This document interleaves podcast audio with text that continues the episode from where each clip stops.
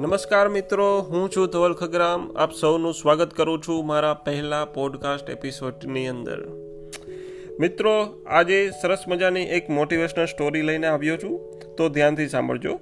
એક વખત એક વ્યક્તિ નિરાશ થઈને બેઠો હતો અને ભગવાનથી ખૂબ જ ક્રોધિત પણ હતો. તે પોતાના જીવનથી કંટાળીને ભગવાનને કહેવા લાગ્યો, હે ભગવાન, કેમ મને મારા જીવનની અંદર સફળતા જ મળે છે? મારા જીવનની કિંમત શું છે?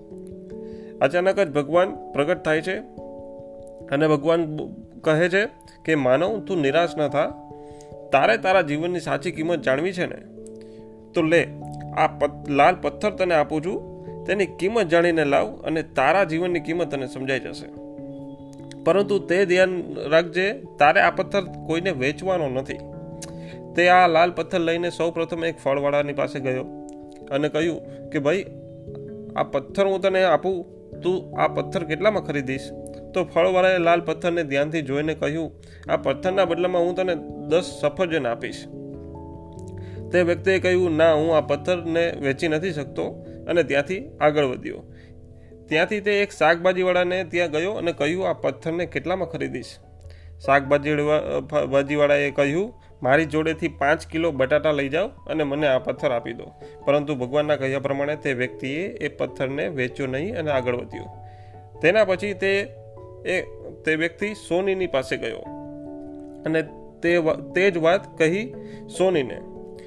સોનીએ પથ્થરને ધ્યાનથી જોયો અને કહ્યું કે ત્રણ કરોડ રૂપિયા આપું, તને જો તું મને આ પથ્થર વેચી આપતો સોનીની વાત સાંભળીને ખરેખર ચોંકી ગયો હતો અને તે વ્યક્તિએ માફી માંગી અને કહ્યું, ના, હું નહીં વેચી શકું, અને આગળ વધ્યો.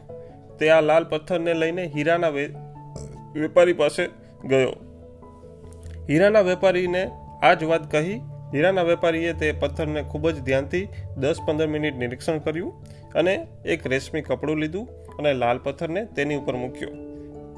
અને તે વ્યક્તિને નમાઈ પામતા કહ્યું કે, તને આ પથ્થર ક્યાંથી મળ્યો ભાઈ?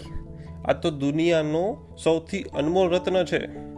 આખી દુનિયાની દોલત પણ લગાવીએ ને, તો પણ આ પથ્થર ખરીદી ના શકાય. આ બધું સાંભળીને એકદમ વિચારમાં પડી ગયો અને સીધો ભગવાન પાસે ગયો તે વ્યક્તિ. અને ભગવાને જે થયું તે બધું જણાવ્યું. અને કહ્યું ભગવાન, હવે મને જણાવો કે મારા જીવનનું મૂલ્ય શું? ભગવાન હસવા લાગ્યા અને કહ્યું, ફળવાળાએ, શાકભાજીવાળાએ, સોનીએ અને હીરાના વેપારીએ તને જીવનની કિંમત બતાવી દીધી છે. હે માનવ તું કોઈક માટે પથ્થરના એક ટુકડા સમાન છો, તો કોઈક માટે બહુ મૂલ્ય રત્ન. દરેકે તને તેમની જાણકારી પ્રમાણે પથ્થરની કિંમત જણાવી. પરંતુ સાચી કિંમત તો હીરાના વેપારીને જ ખબર હતી. બસ આ જ રીતે અમુક લોકોને તારી કિંમત નથી ખબર અને માટે જ જીવનમાં કોઈ દિવસ નિરાશ નથી થવાનું.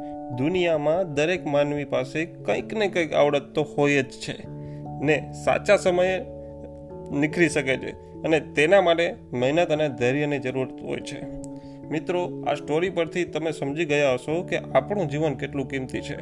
દુનિયા તમારા વિશે કંઈ પણ કહે, તે ફક્ત તમને તેમની સમજણ પ્રમાણે જ તમને આંકશે અને તમારી જાતને સારી રીતે જાણી શકશે.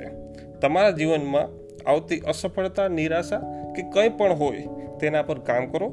નિરાશ થવાને બદલે તેને કેવી રીતે સોલ્વ કરવું, તેના વિશે વિચારો.